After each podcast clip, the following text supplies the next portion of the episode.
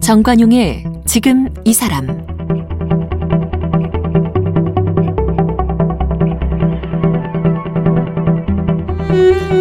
여러분 안녕하십니까 정관용입니다. 26년 전인 오늘 1995년 6월 29일 오후 5시 27분 서울 서초구에 있던 삼풍백화점이 무너졌죠.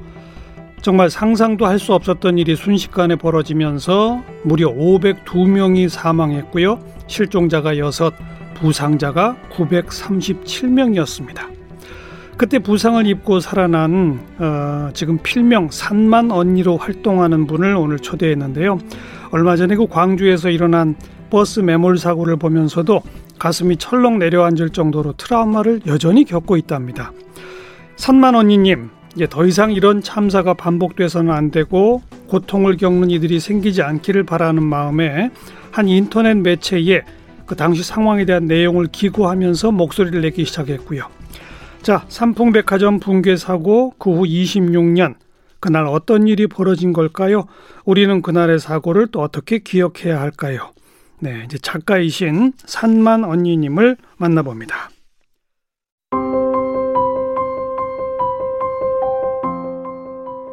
작가 산만 언니는 1995년 20살에 삼풍백화점에서 일당 3만 원짜리 아르바이트를 하던 중에 백화점 붕괴 사고를 당했습니다.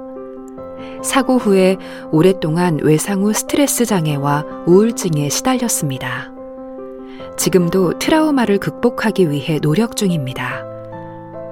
세상은 생존자가 침묵하는 딱 그만큼 불행해진다는 사실을 깨닫고 인터넷 커뮤니티에 저는 삼풍의 생존자입니다를 연재 후 이를 모아 얼마 전 저는 삼풍 생존자입니다를 출간했습니다.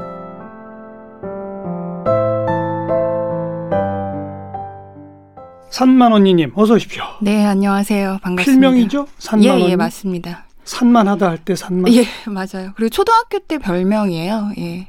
초등학교 때부터. 네, 왜, 아, 그러니까 나이 들어서 제가 언니라는 이름을 붙였고요. 친구들이 산만이라고 불렀어요. 그 초등학교 때부터 좀, 네, 네. 좀 산만하셨어요. 그렇죠. 예. 그 성격이 지금도 변하지 않고. 예. 어. 아니 근데 그렇게 좀 밝은 성격이었는데 그런 일들을 좀 겪고 조금 예. 중간에 성격이 좀 바뀌기도 했었죠. 예. 오늘 이제 그 얘기를 좀 듣고자 예. 모셨는데 예.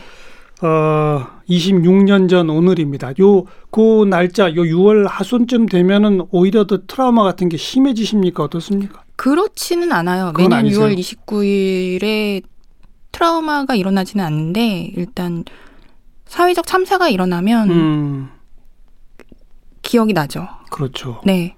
그러니까 뭐 사고가 날 때마다. 안전사고. 그러니까 그런 그 뉴스 보도를 접할 때마다. 네. 그럴 때마다 유가족이나 생존자나 음, 피해자나 뭐 이런 분들에 대한 감정이입이 좀 남다르게 되죠. 그렇겠죠. 네.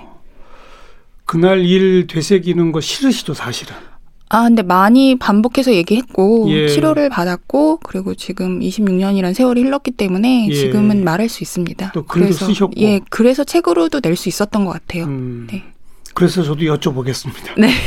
아르바이트 하셨다고요, 그때? 예, 맞습니다. 어떤 예. 아르바이트? 집에서 가까 좀 그래도 제법 가까운 백화점이어서요. 강남 사람은 아닌데 그 물품 보관소라고 지하 1층에 있었어요. 왜 영화 기생충에서 조여정이 그 송강호 분 데리고 쇼핑하는 장면 기억하세요? 예, 예, 예. 그렇게 사모님들이 거기 많이 오세요. 예. 그러면 명품 백화점이었으니까. 근데 이제 거기다 좀 귀중품 같은 거는 저희 쪽에 맡겨요. 아, 그러면 저는 이제 목욕탕 매대에 있는 것처럼 번호표를 드리고 그걸 나중에 찾아가실 수 있게. 아. 네. 물품 보관 네, 데스크 맞습니다. 관리자? 네, 네. 아주 쉬운 아르바이트. 왜냐하면 제가 이제 업무 능력이 딸렸기 음. 때문에 단순 노동직이었잖아요. 그러니까 세일을 앞두고 여러 명을 뽑았는데 뭐 경력도 없고 할 수 있는 게 없으니까 간단한 거 이거라도 해라. 그래서 거기 배치됐었어요. 스무 살 때면 95년? 그러니까요. 네. 고등학교 졸업하고 바로 재수할 때. 재수 중에 네. 어, 엄마한테 거짓말하고. 뭐라고 거짓말. 아이 학원 간다고 그래서 아이고. 집에서는 이제 아 우리 딸이 드디어 정신을 차렸다. 아침에 나가서 밤늦게 들어온다. 예, 그래서 막 예. 잉어탕 다려주시고 그랬어요. 음, 네. 그럼 그 아르바이트 한 것도 얼마 되지 않았겠네요. 네, 한 달. 한 달. 그리고 30일에 그만둘 생각이었어요. 아 6월 1일 날 음, 시작해서 네, 네. 근데 딱 그만두기 하루 전. 하루 전에. 예. 그래서 제가 그날도 29일 날도 원래는 출근 안 하려 그랬는데 예. 그래서 30일까지는 해야 되니까 11시 넘어선가 갔어요. 그러니까, 음. 그러니까 되게 그 백화점 출근 시간이 아니라 거의 점심 시간 다 돼서 갔어요. 아 그렇게 나가도 돼요? 안 되죠. 근데 이제 다음 날 그만둘 거니까 아. 너무 가기 싫은 거예요. 어, 그날. 어, 그래가지고 그렇게 갔었어요. 예. 그러다가 사고가 났기 때문에 사고가 난 게 오후 예, 다- 저녁 다섯 시? 6시쯤이라고 저는 생각하고 그죠? 있었어요. 예. 어, 정확히 5시 27분인데. 어, 저는 6시쯤이라고 생각을 하고 있었고, 그날 이제 그 백화점 하루 종일 이제 너무 더우, 더우니까 왜 더워요? 에어컨이 고장이 나서 그랬어요. 완전 찜통이었어요. 그래갖고 어. 지하 1층이잖아요. 가전 코너 가전에 가면 선풍기 틀어놓고 있단 말이에요. 아이고. 그러니까 이제 거기 가서 철도 없으니까 사람 어. 손님들도 별로 평소보다 없고 그래서 가서 선풍기 막 같이 쐬면서 농담하고 막 그랬어요. 근데 물품 보관소는 그 무너진 동에 있었고 있었는데 그러니까 가전 코너하고 가까웠죠. 음. 그리고 근데 그날 아침에 친구가 그 엘리베이터 당시엔 있었어요. 엘리베이터 거리라고. 근데 어, 여기 5층 에스컬레이터도 어긋났고 싱크홀 있고 막 그렇다는 거예요. 어. 벽이 뚫 뭐 이렇게 됐대요. 그 친구도 거기서 아르바이트 하던 아니요, 그 친구는 정식 직원이었던 걸로 기억. 어. 또래여서 제가 그 사이 좀 약간 성격이 좀 밝아가지고 그때 별- 철이 없으니까 그 애기니까 백화점 아르바이트 예. 하면서 사귄 친구. 친해진 거예요. 그러니까 예, 뭐 예. 출퇴근하고 이러면서 근데 그 친구가 나한테 그 얘기하면서 근데 사람들한테 절대 얘기하지 말래 이러는 거예요. 그렇고 어. 아 근데 그 얘기를 저는 진짜 그냥 시덥지 않게 생각했어요. 왜냐하면은 무너진다고 생각 상상하세요? 안 되잖아요. 상상이 안 되죠. 네, 그러니까 뭐 그러니까 아예 고치겠지. 근데 그러니까 그게 사고 조짐이었던 거예요. 그죠? 사고 조짐이었고 에스컬레이터가 그, 사고 맞습니다. 싱크홀이 생겼고 네, 어. 그리고 그 천장이 비스듬했다고 해요. 선장이 기울었군요. 네, 그리고 조명들이 흔들렸대요. 아이고, 미세하게. 어. 근데 저는 그 당, 당시에 예민하지 않아가지고 그런 전조 증상을 잘 못 느꼈는데 사람들은 느꼈대요. 음. 막 루릉 소리도 듣고. 소리까지. 네네네. 그랬는데 이제 저는 몰랐어요. 저는 음. 몰랐고 그리고 설마 이게 진짜 너무 상 심벌릭했잖아요. 그 명품 1번가 상상도 못했죠. 근데 너무 더웠던 사고 기억. 후에 그 조사 결과 밝혀졌지만 네, 불법으로 그럼요. 위에 한 층을 더 증축을 하고 그 하중을 못 견뎌서 뭐 이렇게 된 거 아닙니까? 뭐 그것뿐이 아니죠. 예, 그 기둥도 없애고 애초에 부실 시공하기도 예, 맞습니다. 하고. 예. 음. 불법 증개축하고 또 그 옥상에 있던 에어컨 실외기인가 뭐 그런 것도 이렇게 돈 아끼려고 음, 음. 이렇게 불법으로 옮기고 그래서 금이 가고 막 그랬다고 하더라고요. 그러니까 그런 것들 때문에 소리까지 나고 천장이 기울고 전조 증상이 있었음에도 맞아요. 말하지 말라고 하고 네 말하지 말라 그랬어요. 그러니까 당시에는 SNS가 있었던 것도 아니고 없죠. 네. 어. 그리고 근데 그게 너무 한이 돼서 왜냐면 그 가전에 있었던 저랑 그날 당시에 떠들던 사람들이 다 이제 사망자 명단에 이름이 올라간 거예요. 네, 네. 근데 저는 그 원래 있던 자리에서 누가 불러가지고 음. 진짜 드라마틱하게 한 몇 초 사이에 거길 지나나온 지나온 거예요. 어. 원래 있던 물품 보관소 거기는 천장하고 바닥에 붙어버렸어요. 거기 있었다면 거기 그냥 있었으면 저는 뭐 그 나이에 그냥 음. 네. 근데 이제 누가 불렀어요? 그 관리자 같은데 잘 기억은 안 나요. 그래서 딱그 딱 지나가는데 등 뒤에서 바람이 엄청 무너- 불면서 그 굉음이 진짜 태어나서 처음 들어본 그 폭발음 그렇겠죠. 네, 하고 어. 그리고 이제 딱 전기가 나가서 암전 그렇게 됐죠. 그래서 사, 살았다는 느낌보다 이게 뭐지 무슨 일이지 이런 생각을 했죠. 그래서 네. 나중에 꿈을 이제 그런 악몽들을 꾸는 거예요. 뭐냐면 그때 너무 죄책감이 들어서 그 가전에 사람들 다 그대로 있고 음. 나만 여기가 무너지는 걸 아는 거예요. 음. 그래갖고 꿈, 꿈에서 계속 여기 무너져! 막 소리 지르면서 다녀요. 아이고. 그러니까 사람들은 계속 쇼핑하고 뭐 그, 그 친했던 사람들은 얘기하고 있는데 막 그걸 막 외치고 다니다가 나중에는 이 꿈이 이제 얼굴이 서서히 사라지더라고요. 음. 그러니까 기억이 이제 무의식에서도 이제 잊혀지니까 예. 그 꿈을 꽤 오랫동안 꿨던 것 같아요. 방금 뭐 무의식 중이겠지만 죄책감이라는 그럼요. 단어를 쓰셨는데 네. 그날 이 웃고 떠들던 사람들이 사망했는데 나는 살아남았다가 네. 죄책감으로 아니 그러니까 말하지 않았던 거. 아침에 나는 아. 들었는데 이 사람들한테 그래도 얘기라도 해줄 걸 그러면은 어 조금 이상할 때 좀 빨리 뛰지 않았을까라는 아쉬움이죠. 음, 네. 사실은 그건 죄책감 가질 일은 아닌데 그냥 당신 어 그런 느낌이 들었어요. 예. 예, 미안하기도 했고. 아유 참 어찌 보면 그 누군가 불러서 구사일생으로 살아난 거네요. 맞습니다. 그 큰 부상을 당했죠 그때. 네. 어디 어디를 어떻게 다쳤어요? 그러니까 제가 웅크렸어요. 그러니까 어. 뒤에 무- 그러니까 걸어가고 있었으니까 뒤에서 넘어져서 그러니까 본능적으로 그냥 웅크리고 주저앉았어요. 그랬는데 건물 잔해들이 이제 엄청난 바람에 이제 파편으로 튀었단 말이에요. 음. 근데 고속도로 왜 이렇게 운전하다가 돌멩이 하나 튀어도 유리창 깨지잖아요. 깨지죠. 그러니까 이 상판이 차례대로 앉았기 때문에 그 압력이 엄청났단 말이에요. 그렇죠. 러니까 거기에서 그 파편이 거의 총알과 같은 거죠. 음, 그래서 그거에 피부를 스치면 피부가 벌어졌어요. 그렇겠죠. 네, 찢어지고. 네, 네. 그러니까 찢어지는 정도가 아니었어요. 그래서 예. 뒤통수부터 발꿈치까지 외상을 크게 입었죠. 어. 모두 몇 군데나 그럼 그렇게 돼. 되게 셀 수 없어요. 이 그러니까 셀 수 없었어요. 어. 예. 유혈이 낭자했겠군요. 그럼요. 예. 어. 이렇게 사람이 피를 흘려도 걸어 다닐 수 있다니라는 생각을 했어요. 그 정도로? 네. 어.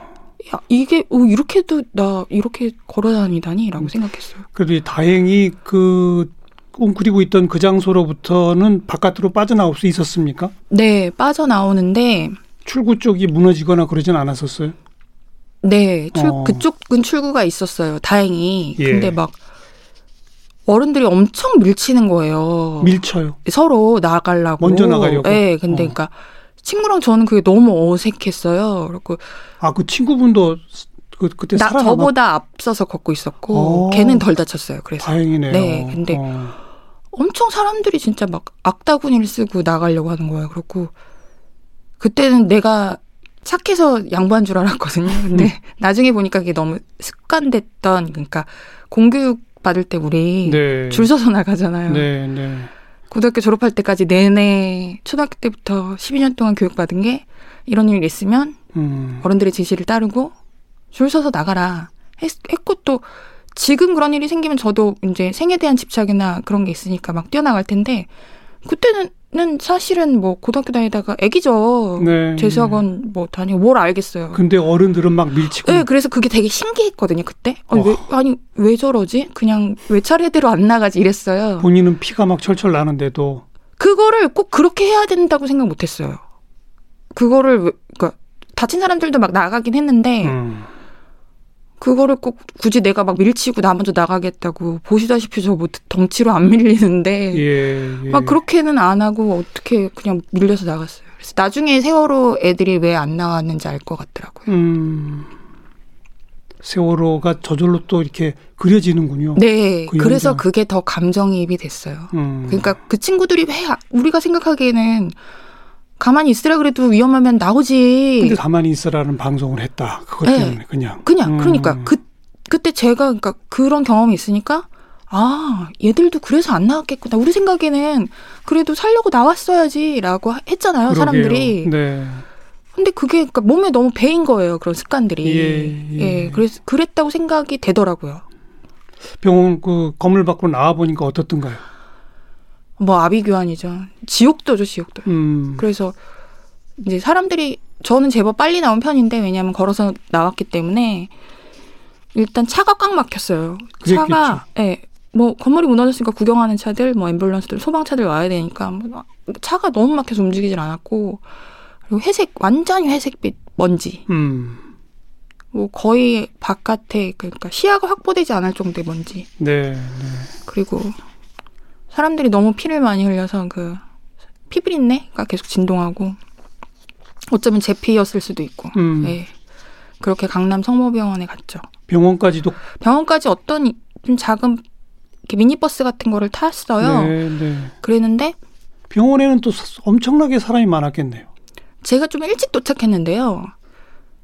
제, 자꾸 순위가 밀리는 거예요. 어. 그러니까 왜냐면은 저는 의식이 있으니까 자꾸 말 시키고 환자분 괜찮아요? 그럼 다음 그러니까 계속 중환자들이 들어오니까 훨씬 중한 환자가 그럼요. 예. 자꾸 밀려드니까. 예, 예. 예. 그러니까 저는 뭐 의식도 있고 걸을 수가 있으니까 음. 일단 계속 밀리는 거예요. 근데 아니 근데 생각해 보니까 진짜 난 이러다가 여기서 피 흘려다 죽어도 어. 뭐뭐 아무도 예, 손 써주지 않겠구나 싶어갖고 외래동으로 갔어요. 예.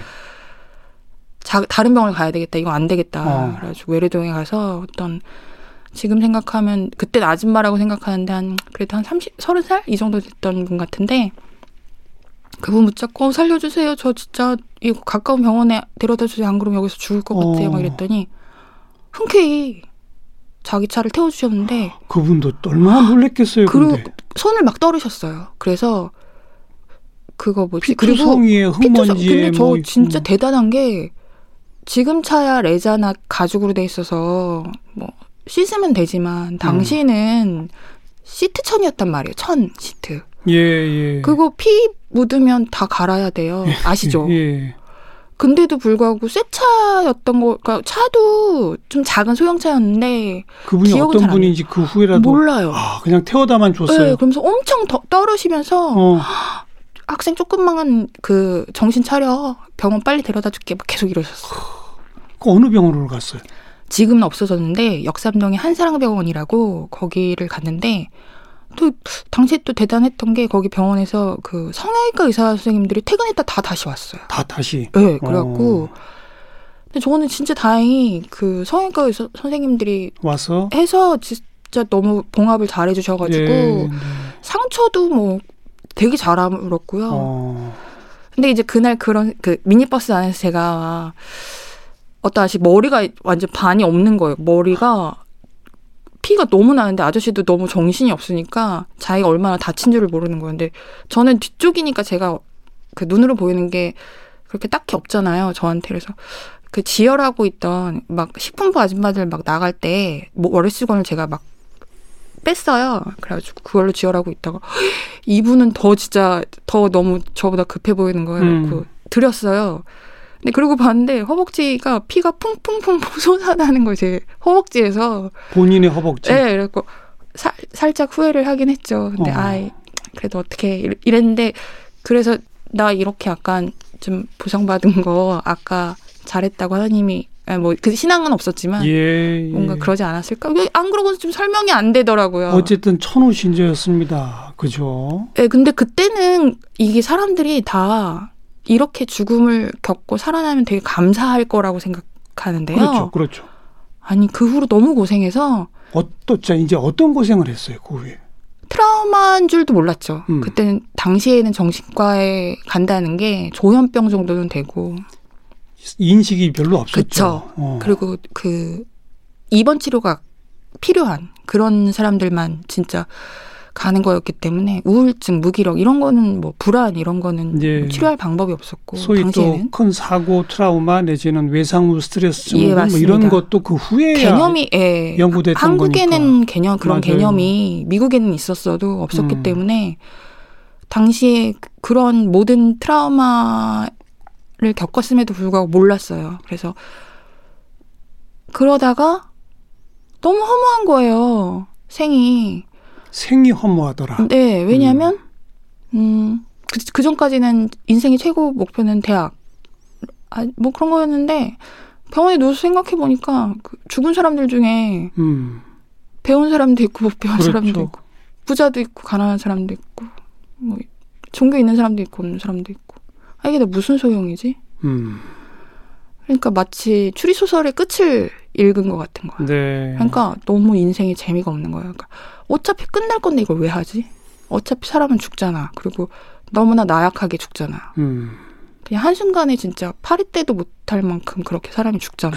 스무 살 어린 나이에 네. 삶의 무기력증. 네. 음. 그러니까 아무것도 하기 싫어가지고 진짜 바닥에 붙어 있었어요. 몇 년쯤이나 그런. 한 3, 4년 거의 가까이 그리고 집에서도 이제 너무 놀랬으니까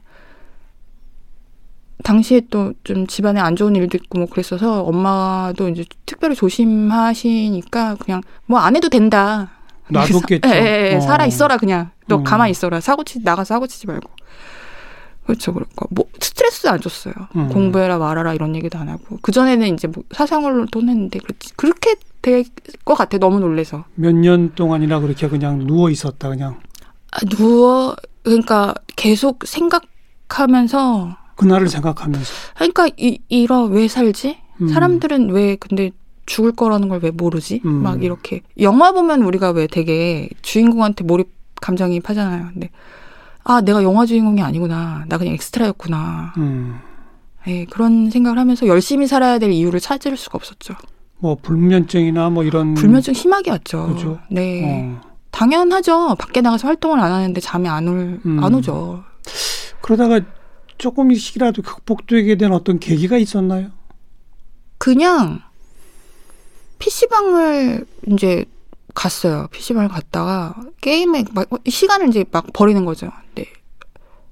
게임을 하다가 하도 오래 있으니까 아르바이트를 여기서 해볼까 이런 생각을 했어요. 아. 그러다가 아니 여기서 아르바이트 하느니 그냥 취직을 해볼까 간단하게 음. 이러다가 직장을 구하고 아침에 일어나고 저녁에 돌아오는 일을 예. 반복하다 보니까 음, 나름 재밌는 거예요. 왜냐면 일상생활이 돌아왔고 네, 그 음. 나중에 정신과 의사들이 얘기하는데 그게 너무 안타깝대요. 그러니까 빨리 치료하고 일상으로 복귀해야 되는데요. 음. 근데 그게 너무 전 지연돼서 올해 네, 그래서 예. 악화됐다고 하더라고요. 정신과는 언제부터 갔다니? 정신과는 서른 살부터 지금까지 다니고 있습니다. 서른 살이면 사고 10년 후. 네, 어. 그러니까 롱텀 PTSD라고 뒤늦게 오기도 하고 그리고 제가 이제 그 안에 일어났던 정신과적 질병에 대해서 인지하지 못했어요. 음. 자해하고 자살 시도하고 어이구. 그러다가 이제 결국에는 이제 자살 시도를 제대로 해서 수면제를 많이 먹고 당시에는 의료통합 서비스가 없어가지고 서울하고 경기 지역을 다 돌아다니면서 수면제를 탔거든요. 그래가지고 근데 구살생으로 살았는데 하나도 안 감사했어요. 음. 또또 왜 살린 거야 나를. 음. 아. 근데 근데 그런 그, 것들이 정신과적 치료를 필요로 하는 거라는 것도 몰랐었다. 몰랐죠. 그래서 네. 그날 그때 정신과 선생님이 얘 입원시키라고 음. 통화 통 그거 뭐지 여러 가지 성격 장애 증후군까지 보인다 그러면서 안 된다 이거는 폐쇄병동에 들어가야 된다라고 예, 했어요. 그 예. 너무 충격 받았죠. 예. 저도 저희 이제 엄마도 뭐 이렇게 너무 충격을 많이 받았어요. 그러니까 뭐 아르바이트, PC방 이런 일상이 돌아왔지만 네, 그런 정신적 충격에 의한 트라우마들은 여전히 네 여러 맞습니다. 형태로 나타났었다. 계속 나타났어요. 그러다가 그러니까- 이제 치료를 받기 시작하면서부터는 좀 드라마틱하게 좋아지진 않죠. 그러니까 뭐 조금씩이라도 저, 네, 나아졌죠. 조금씩 네, 조금씩 시간이 꽤 걸렸어요. 그랬겠죠. 네, 한 10년 정도 걸린 것 같아요. 어. 자해, 자해를 하지 않기까지도 꽤 걸, 걸렸어요. 음. 네. 이게 뭐냐면, 뭔가 일이 벌어질 것 같고 불안한데, 아무 일이 안 벌어졌을 때, 상처를 내서 피를 보면, 어, 이제, 일이 터진 거잖아요. 예. 그러니까, 아, 이제 괜찮구나 하고 잠들 수 있는 거예요. 그런 시절을 보냈죠. 어마어마하군요, 그 상처가. 근데 사람들이 그걸 몰라요. 그러니까요. 사람들이 아무도 몰라요. 그럼 지금까지도 정신과 진단은 받고 계시고, 아마 여러 군데 소견을 받았는데 완치는 불가능하다라는 음, 소견을 받았어요. 음. 네. 지금도 조금씩이라도 어떤 증상들이. 지금도 불안장. 불안에 시달리죠. 음. 저 뭐지? 그리고 청각 이런 그러니까 예민해서 너무 예민해져서 특히 소리. 네. 그 한 인터넷 매체에 세월호가 지겹다는 당신에게 산풍의 생존자가 말한다라는 글을 처음 쓴 게 언제입니까? 2018년도요. 3년 전. 네. 어떤 계기로 이걸 쓰게 됐어요? 2014년도에 세월호가 침몰하는 걸 봤고 네. 그리고 또 진도에 갔습니다. 회사에서 출장을 가게 된 거. 원해서 간 건 아니었고요. 가서 왔는데 저는 겪은 데다가 가서 또 실제로 보니까 진도 현장에서. 네 보이는 거예요. 음. 저는 제 때만 해도 막 사람들이 진짜 다 하나같이 막 다 달려들어서 뭐라도 하나 해주려고 하고 사회 분위기도 되게 따뜻하게 이렇게 바라봐. 아까 말씀드렸다시피 성형외과 의사도 돌아오고 막 네. 당시 조순 서울시장도 막 병문안 오고 막 이랬단 말이에요. 음. 근데 그 온도 차이가 저는 너무 피부로 와닿았죠. 음. 그랬고 그 가, 유가족들이 슬픈 게 남다르게 느껴졌죠. 그랬겠죠. 왜냐하면 제가 사고 당했을 땐 저는 병원에 가 있느라고 유가족들이 슬픈 걸 못 봤거든요. 못 봤죠. 음. 음. 근데 그날 보니까 와 자식 잃은 사람들의 통곡이 음. 짐승 소리 같은 거예요. 그래서 너무 충격을 받았어요. 그리고 오라, 도, 돌아와서 이 일에 대해서 근데 말하지 않고 4년 동안 침묵한 건 겨우 회복해서 일상을 유지하고 있는데. 있었기 때문에 이거를 또다시 망가뜨리고 싶지가 않았어요. 음. 그런데 4년 후에 쓰게 된 경우는 쓰게 된 계기는 뭐 시간이 지나고 정권이 바뀌면 사람들이 세월호 유가족이나 이런 사람들에 대한 시선이 조금 괜찮아질 거라고 생각했는데 아니더라 이거죠. 네 아닌 거예요. 음. 그래서 그리고 또 올바른 말 하면 자격 논란을 그러니까 너 뭐 말할 자격이 있어 네, 막 이러잖아요. 네. 네. 가 뭔데 그런 얘기해 막 이러잖아요. 그래서 아 그래 그럼 내가 자격 있으니까 내가 말할게. 나는 자격이 있다. 어 나 나는 겪었으니까 겪었다. 네 알겠습니다. 모르는 사람들한테 야 그 모르면 그렇게 함부로 하지 마 라고 바로 그런 그 세월호가 지겹다는 당신에게 어떤 맞습니다. 말을 하고 싶었습니까? 어 최소한의 예의, 최소한의 배려. 음. 가족을 잃은 이웃, 이웃들이 통곡하고 애도할 수 있는 시간을 줬으면 좋겠다. 최소한의 예의를 갖추자. 네. 공동체 안에서 네. 그런 말을 하고 싶었습니다. 음. 오죽하면 그 거리에 4년째 그거 시킨다고 하겠어요? 돈 돈이 전부가 아니죠. 저 진짜 거기다도 썼는데 그 돈에 진짜 100배를 주고라도 그 일을 안 겪으라고 하면 할 것 같아요. 무슨 영혼을 팔아서라도 할 것 같아요. 저 19살까지만 살게 해주겠다고 누가 딜했으면 19살까지 살았을 거예요. 끔찍해요. 근데 사람들이 계속 돈 얘기하고 예. 시체팔이다, 자식 장사한다, 이래서 말하게 된 거죠. 26년이 흐른 지금도 나는 이런데 아, 그럼요. 고작 4년 지났는데 지겹다는 당신들 음, 네. 말이 안 된다. 네. 내가 증언한다. 네. 그거로군요. 아, 그 유가족들이 봤으면 좋겠었어요. 음. 그러니까 왜냐면, 지- 여기 지겹지 않은 사람이 있어요. 어, 이 사람들이 목소리가 커서 그렇지, 저 안 지겨워요. 라고 해서, 안산에 계신 분들이 봤으면 좋겠더라고요. 알겠습니다. 네. 음. 여러분의 아픔을 아는 사람, 함께하는 사람 제가 있습니다. 네. 힘이 되고 싶었다. 예. 아이고. 하루하루 좀 편안하게 지내시기를 바라겠습니다. 노력해 보겠습니다. 네. 산만 언니님 오늘 고맙습니다. 네, 감사합니다.